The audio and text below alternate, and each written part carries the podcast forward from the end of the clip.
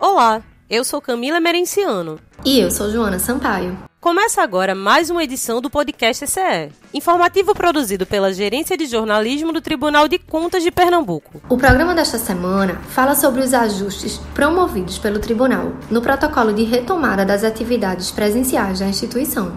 Quem fala sobre o assunto é Breno Espíndola, diretor de gestão de pessoas do TCE, e Vilma Mendonça, da Coordenadoria de Administração Geral.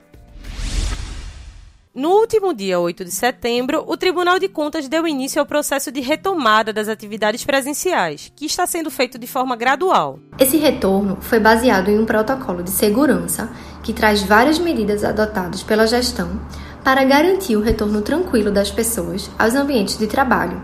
O protocolo estabelece, por exemplo, a rotina de higienização das salas, o uso obrigatório de máscaras, o distanciamento mínimo entre as pessoas e a lotação nos elevadores, entre outros. Esta semana, o comitê responsável pela elaboração dessas medidas fez alguns ajustes no protocolo para tornar ainda mais efetivo o retorno presencial dos servidores. E quem explica para a gente é o diretor de gestão de pessoas, Breno Espíndola. Olá, ouvintes do podcast CE. De fato, nós fizemos algumas evoluções no nosso protocolo de retomada das atividades presenciais. O nosso protocolo é um documento vivo e deverá passar por novas atualizações conforme as circunstâncias forem mudando. Especificamente em relação às últimas atualizações, nós sentimos falta de um regramento para o funcionamento com segurança da agência bancária que fica nas dependências do TCE. Desta forma, nós adotamos as mesmas regras sanitárias já adotadas em outras áreas, como a biblioteca, a ouvidoria, de modo que o distanciamento a quantidade máxima de pessoas por, por sala, enfim, todas as regras sanitárias pudessem ser também cumpridas. E atenção, gente! Quem quiser ir à agência bancária também precisa agendar um horário. A grande inovação foi justamente a inclusão da necessidade de agendamento prévio para a utilização do serviço bancário, de modo que a agência possa ter um maior controle em relação à capacidade de atendimento diária, com toda a segurança que a situação exige.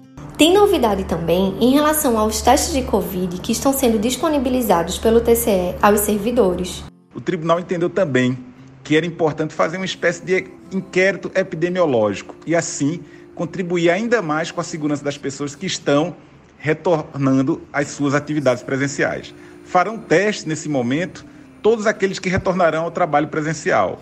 Ou seja, aquelas pessoas que permanecerem em trabalho à distância ou forem apenas eventualmente ao TCE não serão testadas, pelo menos nesse primeiro momento. O nosso protocolo também foi atualizado para contemplar a testagem e todo o procedimento a ser realizado a partir do teste. Por exemplo, se der positivo, o que fazer?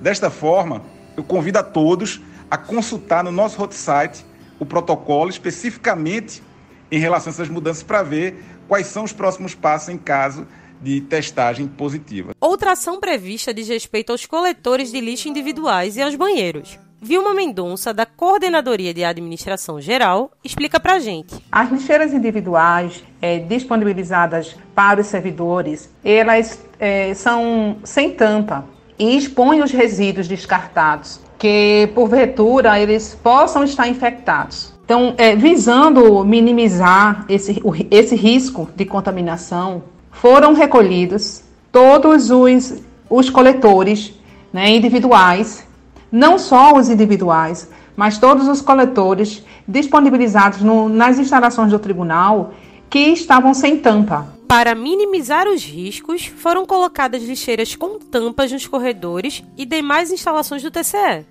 e também já estão sendo adquiridas outras para as salas de servidores. É isso aí, gente. Agradecemos a participação e os esclarecimentos de Breno Espíndola e Vilma Mendonça sobre o protocolo de retomada das atividades presenciais no TCE.